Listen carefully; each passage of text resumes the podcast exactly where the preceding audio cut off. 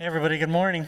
Good morning. Hey, welcome to worship today. My name is Tim, if we've never met before, and I'm one of the pastors here. Today we're continuing our uh, walk through the New Testament letter of Hebrews, and we're going to be talking today about uh, worship, acceptable worship, and what that means. We're going to be reflecting a little bit on what it is we're doing when we get together like this uh, every Sunday morning, and what we're doing when we go to prayer uh, at home, alone, and things like that. To do that, we're going to look at Hebrews chapter twelve together. So why don't you turn there with me?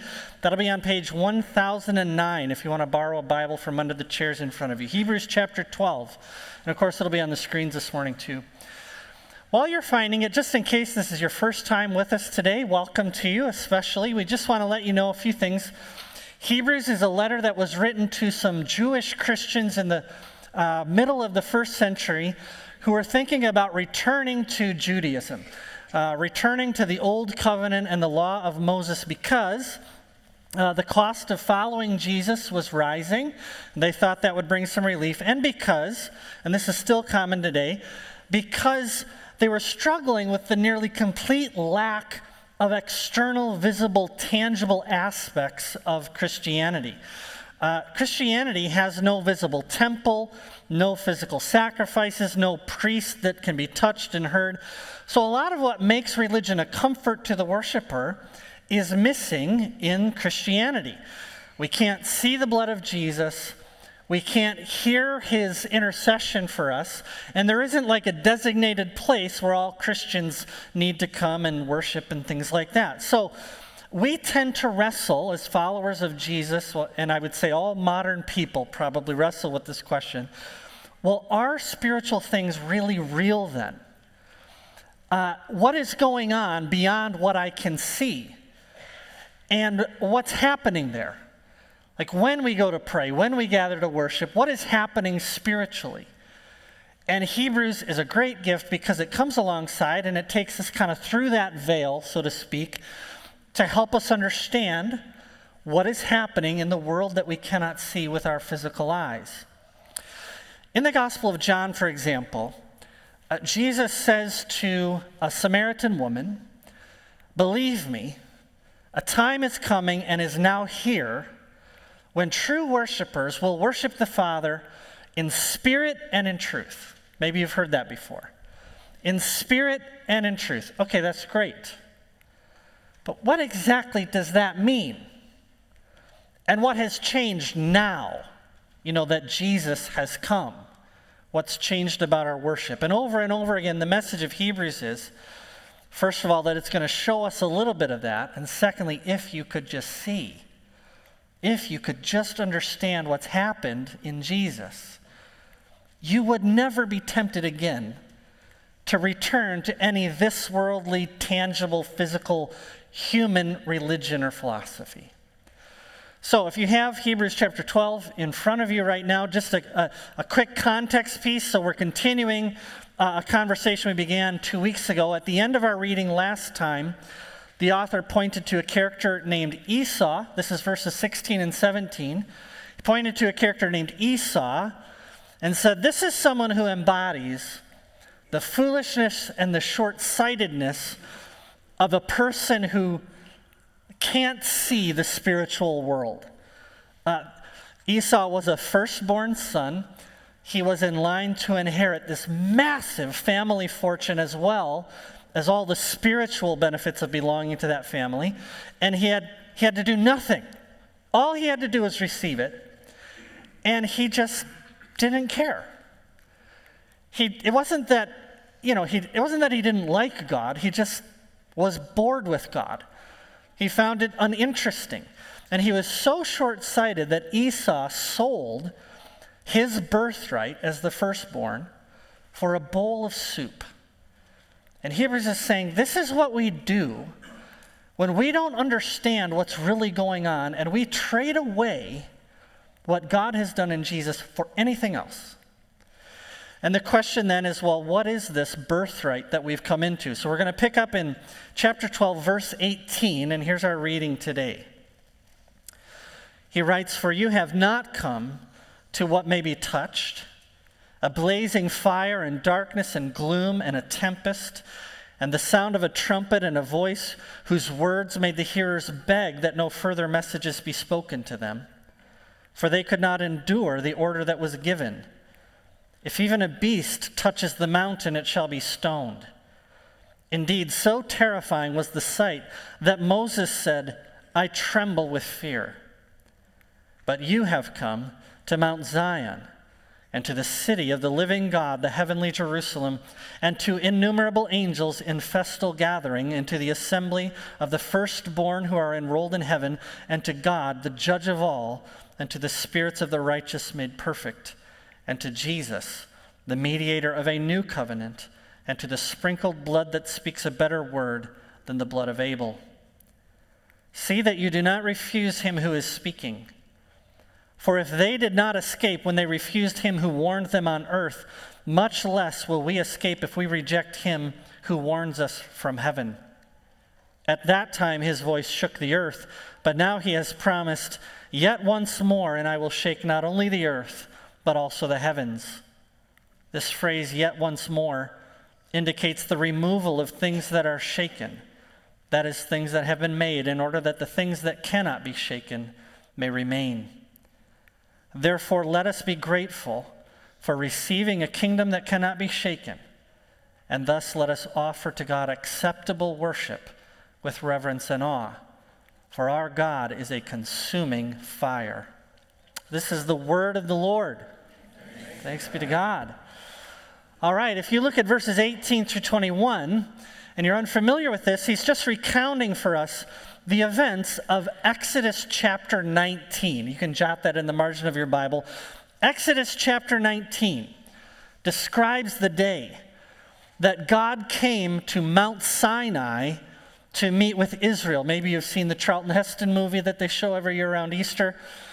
It's there on this mountain, Mount Sinai, that God and Israel ent- entered into this Old Covenant that the people of Hebrews are thinking about returning to. And it looked and felt just like Hebrews describes it here. There was blazing fire, smoke that blotted out the sky, this deafening sound that shook the body and shook the ears. Exodus says that the mountain itself trembled under the weight of God's presence, and this order was given, don't come near the mountain. Don't even touch it. You, you could sooner draw near to the sun than draw near to God's presence and live. And it, you can see there in verse twenty-one, it says, even Moses trembled with fear. Okay, what a contrast to everything that we've been reading in the book of Hebrews so far, where the message is over and over again, what? Draw near. Draw near to God. Come into God's presence with confidence and full assurance of faith. What a different message. And of course, it begs the question, what has changed? Let's have audience participation time now. Has God changed? No. No. Goodness, no. God has not changed. Nothing in his holiness is diminished. Verse twenty-nine reminds us, our God is still a consuming fire. So it's nothing about God that's diminished. It's the blood of Jesus that has changed everything. Mount Sinai was an awesome, earthly, visible, touchable mountain. This other world, you know, this physical display of God's power and glory. And the, the old covenant that these people are thinking about returning to was awesome. I mean, it's a gift from God, and it was also unbearable. So just, just like the physical experience at Mount Sinai was completely overwhelming to them, our souls cannot bear that old covenant either.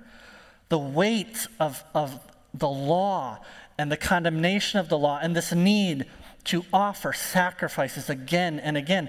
Who can stand this? Who could keep that up? And once again, Hebrews is saying to us, if you could just see clearly what God has done in Jesus, you wouldn't even be tempted to go back to that. And so in, this is what he says we have come to. We've not come to this mountain that can be touched. But in verse twenty-two, he says, "But you have come to Mount Zion and to the city of the living God, the heavenly Jerusalem." This is where we're going to spend most of our time this morning. Mount Zion is a very, very old name for a particular mountain in the city of Jerusalem. Jerusalem has a bunch of mountains in it, but this particular mountain is the place where the Ark of the Covenant was kept during the time of Israel's kings. And then uh, Israel built its temple on this mountain. So God is omnipresent, and he does not dwell in buildings made by hands. Even the Old Testament uh, people understood that. But Mount Zion was a place where God promised to meet with his people in a unique way. Okay? Uh, it, it, it was a place of cosmic significance, where the world we cannot see and the world that we do see came together, where what is uh, spiritual overlapped with what is earthly and physical. So Mount Zion became a, you know, a metaphor or a symbol of this overlap of the, of the worlds, of these realities. And the author's just saying, this is what you have come to. This is what you've entered into. It's saying be- because of our spiritual union with Jesus, we participate as truly in that world that we cannot see as we participate in this world. We live as truly in that reality as we do in this reality. And that is, a, it's an incredible thought. Okay, so uh, Revelation chapter fourteen uh, gives us another peek into what's happening on the other side of this veil. And it, it says, uh, "Then I looked, and behold, Mount Zion, and standing there is the Lamb," Jesus, "and gathered around the Lamb are all of these people." And there's this deafening roar. And there's it sounds like thunder, and it sounds like waterfalls. In other words, just like Sinai, Mount Zion is overwhelming as well. And yet, the people stand. The people in Mount Zion can stand in God's presence. And not only that, it says, Revelation chapter fourteen, "And they were singing a new song." In other words, not only can they stand in God's presence, but they are adding to this deafening cacophony of sound with their own voices. And that's what we've come to. It does not say, please notice verse twenty-two, it does not say, this is what you come to when you die. It says, this is what you have come to now. That right now, because of the blood of Jesus and because of your spiritual union with Christ, you are participating in a world you cannot see, in the same way that you participate in this one. That means that when you go to prayer today, this is why you don't have to shout. Okay? This is why you don't have to scream in your prayer to be heard. Because Scripture teaches you are as present in that reality as you are in this one. You just can't see it. This is what Jesus meant when he talked about worshiping in the Spirit and in the truth. That we are sharing in, in a world we cannot yet see. Now, I have, as you, many of you know, a, a remarkable superpower, and that is to read your minds as I teach. It's just a gift. I can't explain it, but I know what you're thinking, and you're sitting there and you're thinking, okay, so is Prince saying right now that when Mark Meyer gets up in front of the congregation and calls us to worship and strikes up the band, that heaven opens and descends in this room, and we're joining with this heavenly and earthly choir and things like that? I think what I'm trying to say, I think what Scripture teaches, uh, is something like that, but actually what it's saying is that because of our union with Christ, neither Mark, nor myself, nor you ever left. Does that make sense? No, that's fine. I'm I'm saying, thank you for being honest. I'm, say, I'm saying, that's so good not to lie in church, right? I'm saying that throughout your day, because you belong to Christ, because you've been given the gift of the Holy Spirit, you are always participating in that reality. Thank you. And that's why when you go to pray, you don't have to sit and wait, you know, for that quiver in the liver, that feeling, that sense that I'm being heard and I'm actually entering. It, it, you don't have to wait for that. Because what Scripture teaches is, in Christ, you never really leave. What happens when we're together is something unique, though. Okay, so I was talking with a, a self-described music nerd this week, and, you know, he was just pointing out a soloist is an amazingly beautiful thing, okay? But a choir is an otherworldly experience. Uh, a single string is not to be despised. It's awesome. You at home alone, in your closet, at your prayer, is an amazing gift. But an orchestra is of another order.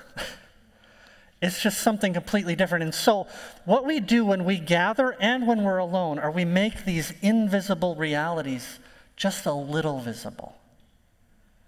That's actually, that's our vocation as Christians. Part of the reason we exist is to make visible in this world just a little bit what none of us can actually see with our physical eyes yet. He goes on to say in verse twenty-two, "You've come to Mount Zion and the city of the living God, the heavenly Jerusalem." I, I added the word "and," that probably should, sorry. The, the, to Mount Zion, the city of the living God, the heavenly Jerusalem. It's just a reminder that we're worshipers. We're also citizens of a spiritual city, the city of the living God, the heavenly Jerusalem. This is a theme woven throughout Scriptures. This resonates with me personally very much. For everyone longing for a better world, Hebrews chapter, if you have your Bible open right now, you can see Hebrews chapter eleven. This is the other page. eleven ten talks about Abraham and saying, you know, when Abraham said yes to God, he lost his home, he lost his country, he lost his place in the world, but, quote, he was looking for a city whose designer and builder was God. Verse fourteen, people who speak this way make it clear they're seeking a homeland. They desire a better country, that is a heavenly one, and therefore God is not ashamed to be called their God, for he has prepared for them a city. So Mount Zion is a reminder that we're part of this incredible worshiping assembly, but we're also citizens of a spiritual city, pilgrims from another country. And again, because of our union with Christ, we're already enjoying all of the rights and privileges that any citizen of a great city would enjoy. The things that we, th- this means that whether you can see it or not, you know, the things that you pray for matter because your voice is heard in that assembly. The things you're giving your life to matter. The things you do in this tangible physical world matter in that one. It isn't just a worshiping assembly, but we've been caught up in the authority of a spiritual kingdom. And you, once you see that in the New Testament, you can never unsee it. I mean, you look at the way that Jesus was training his disciples. What is he training his disciples to do, if not to handle the authority of this other reality? To bring that reality into the world that we can see. When we pray together, your kingdom come and your will be done on earth, okay, in this reality as it is in heaven, what are we asking except that God would kind of bring through that unseen reality and make it more present here in some way, in some tangible way? What do we do in communion except to make the death and resurrection just a little visible, a little tangible to our hearts and to our minds. Paul, the way, I think the way Paul expresses it in the New Testament is in sharing the Lord's Supper. We declare the death of the Lord Jesus until he returns. To belong to Jesus is to belong to a world we cannot see as truly as we belong to this one. And, and part of why this matters is that I think this is just everywhere in the New Testament. God has ordained that there are certain things he will not do in this world until his people act like citizens of that one. Does that make sense? I'm not going to ask if that makes sense.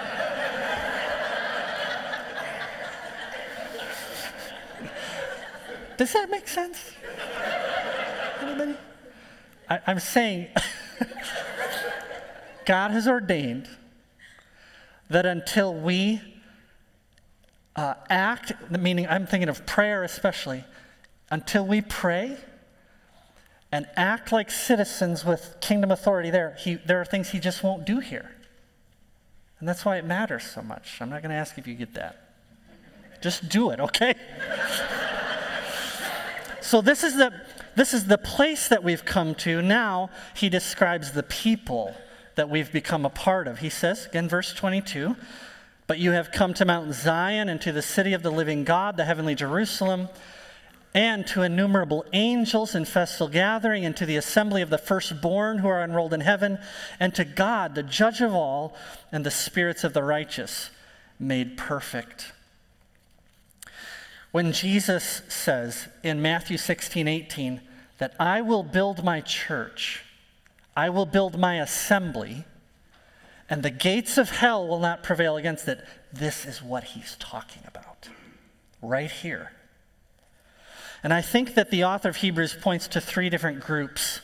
Uh, first, he talks about innumerable angels in festal gathering. Again, anytime in Scripture we're allowed a glimpse into heaven, it is filled with these spiritual creatures named angels, warriors of light who come and go at God's command and minister to the visible church and accomplish God's will in the world. And here we see uh, that they're co-worshipers with us. It says they're, they're assembled in festal gathering, meaning they've come to party.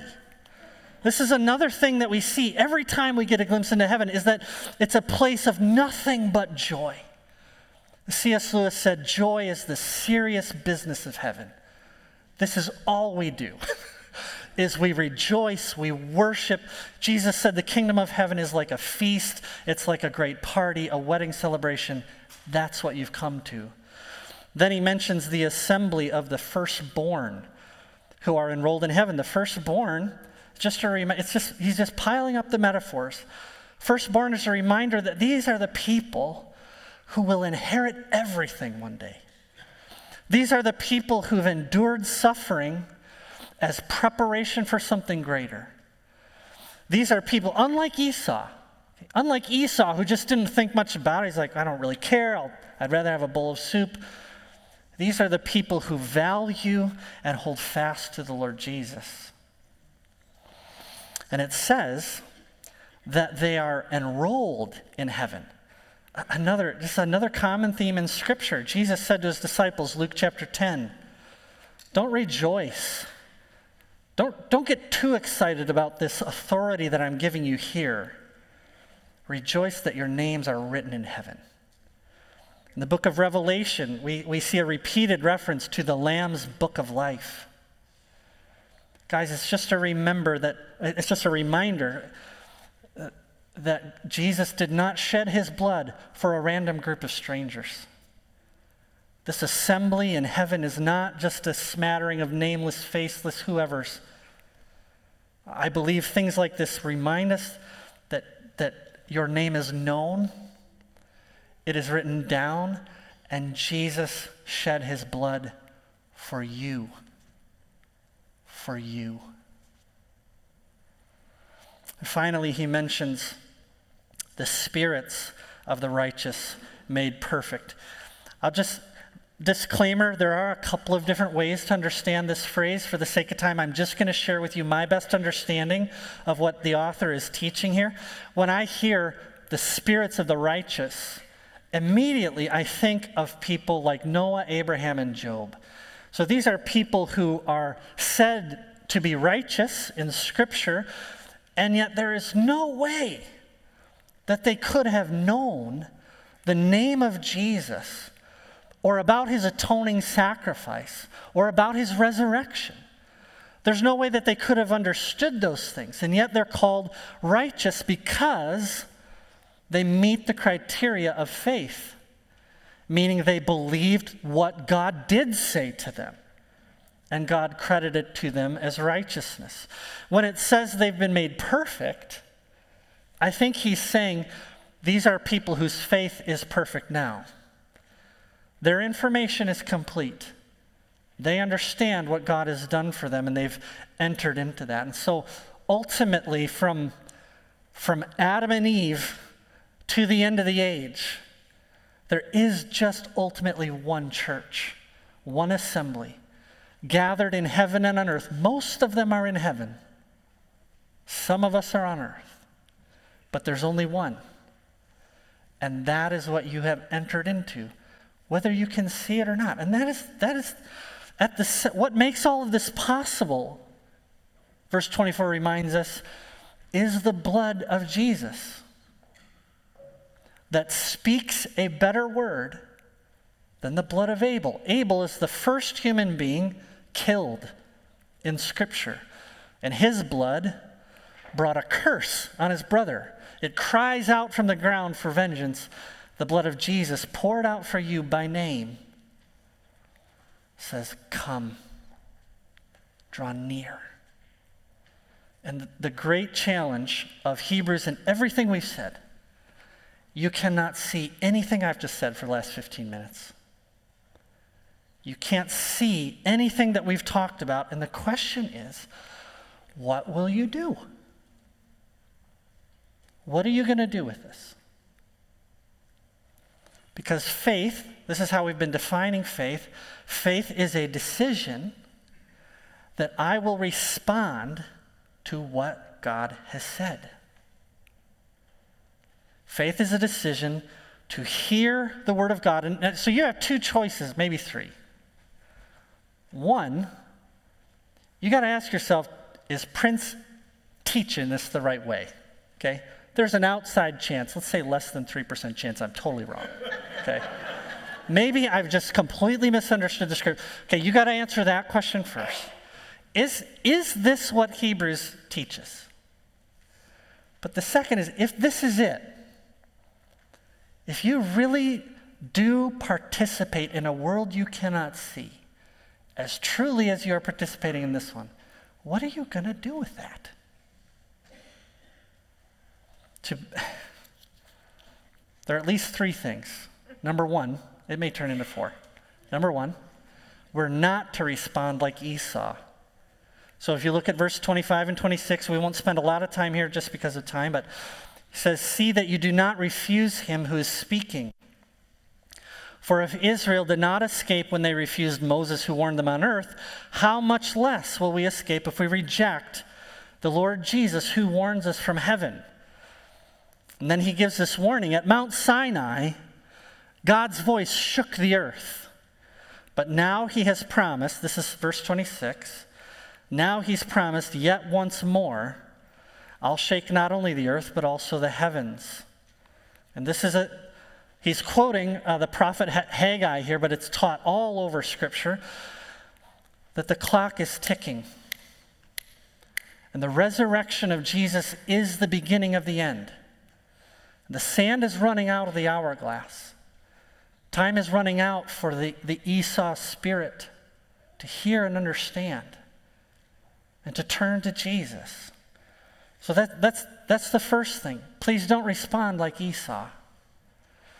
The second, though, he says is verse twenty-eight, therefore let us be grateful for receiving a kingdom that cannot be shaken.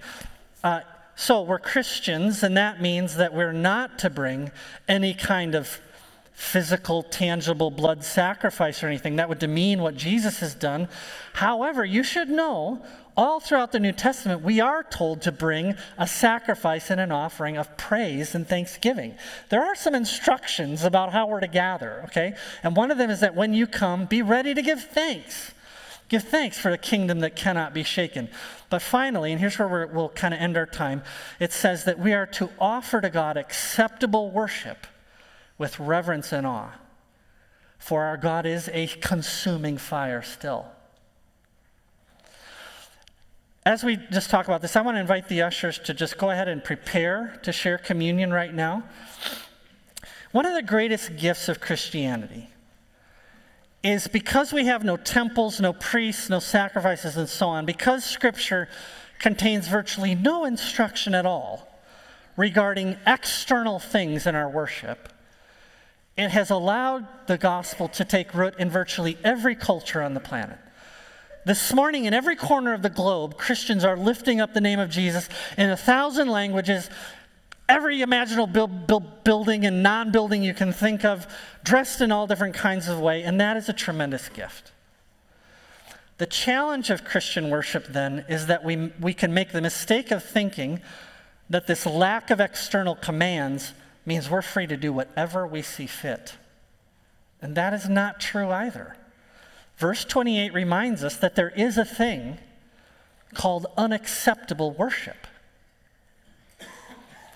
Well, this is a great, just by, for illustration, this is a great oversimplification. Okay, so don't anybody get mad at me.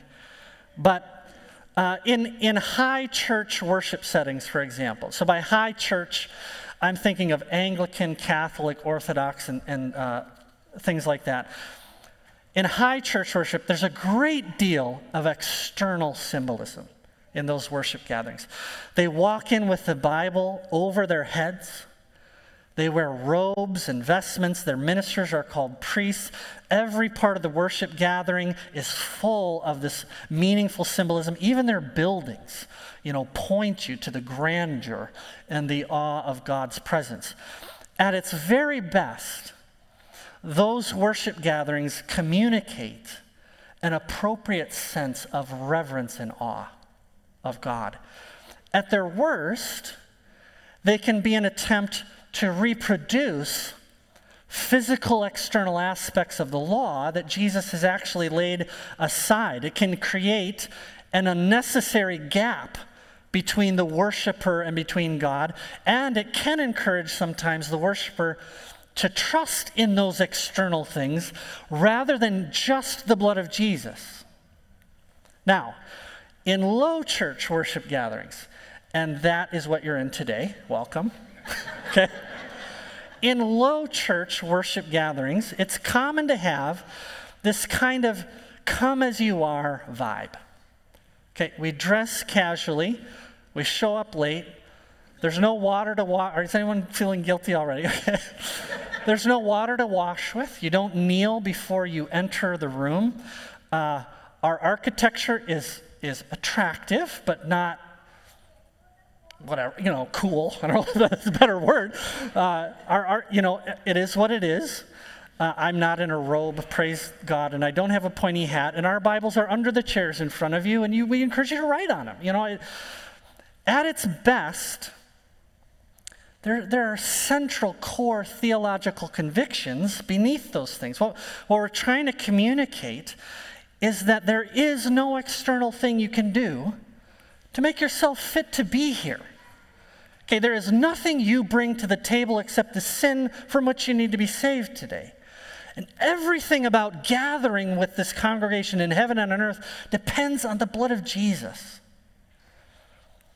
At its worst, this come-as-you-are casualness can easily, easily, easily become an internal carelessness. At its worst, what, what this encourages is to come to worship with little or no thought about what we're doing.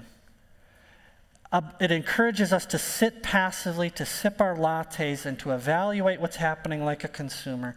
At worst, it creates this carelessness that requires no preparation of your heart or mind. and low thoughts of God. We we you know we do the things we do because it's just God, you know. And that we cannot do. That we cannot do. We are to offer acceptable worship with reverence and awe, for our God is still a consuming fire. Now, what I'm going to do while we while we prepare for communion, I'm going to have the ushers come forward, and they're going to begin serving the, the first element of communion, which is bread. And I want you to just sit with it while I finish this last point. Okay, so just hold it, and then we're going to share communion together. I just want to talk then about how the gospel helps us, whether we're in high church or low church settings. How does the gospel help the worshiper to come acceptably? Number one, the gospel reminds us, communion reminds us, that there is nothing you can do to make yourself worthy to be here. Nothing in my hands I bring, only to the cross I cling. It is the blood of Jesus and nothing else that allows you to stand in the assembly of the firstborn and in the presence of innumerable angels and the spirits of the righteous made perfect. There's nothing you could wear.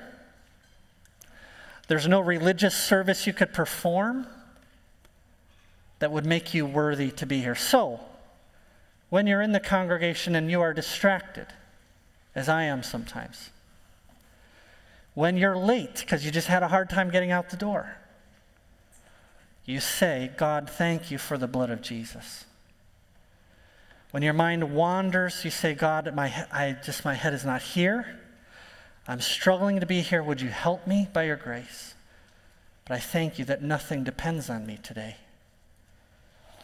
And when you come burdened with a weight of guilt from a lousy Saturday night or a week full of fighting with your spouse or something like that, you do not withdraw from worship and say, I'm going to go home and I'm going to put together a better week and I'll be back. I'll, I'll draw near next week. That's a denial of the gospel. You come as you are, trusting in the blood of Jesus alone. And the second thing that the gospel does is to remind us of what we're doing here. The gospel reminds us of the beauty of Christ. It, re- it reminds us, as awesome as Mount Sinai was, as awesome as the temple was, and as beautiful as the priests were, and as meaningful as those sacrifices were, Jesus is just greater. There's just nothing like him in all of the universe. He is eternal, permanent, effective, the Son of God, the Son of Man, the Redeemer of the world. His sacrifice is ratified by the power of an indestructible life. So, if Israel trembled at Mount Sinai with fear, how much more should we be in awe at Mount Zion, where we are gathered at this moment with a host that we cannot see? At the root of Christian weakness in prayer, at, at the root of boredom in worship, is a terrible misunderstanding about what is happening here and about what it is you have come to. You have come to Mount Zion, the city of the living God, to innumerable angels in festal gathering, to the church of the firstborn whose names are enrolled in heaven, and to God the judge of all, and the spirits of the righteous made perfect, and a kingdom that cannot be shaken. And there is no reason you can stand but the things you're holding in your hand, what they symbolize. So I'm going to give you just a minute on your own right now. Before we share the bread, I want you to give thanks that you've been brought into a kingdom that cannot be shaken, to give thanks for the blood of Jesus, and just remember where you are right now. Just a minute on your own.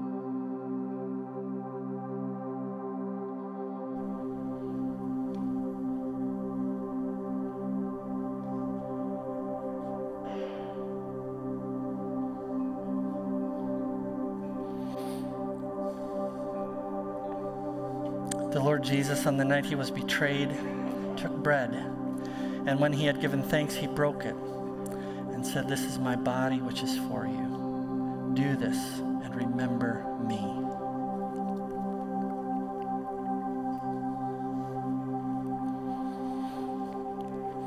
The ushers are going to bring forward the, the juice, and we're going to sing together while that's happening. You can just remain seated, and we'll all come back up. We'll share the cup uh, all at the same time in just a moment.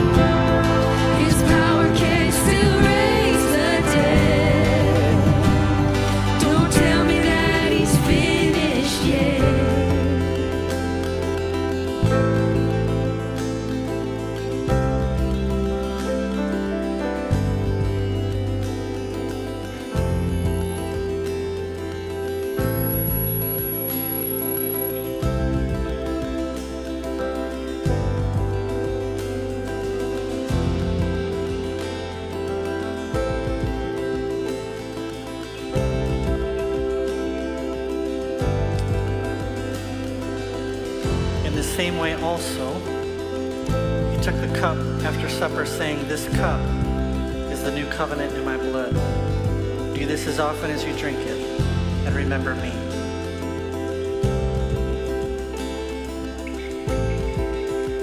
All right, let's stand together and continue singing.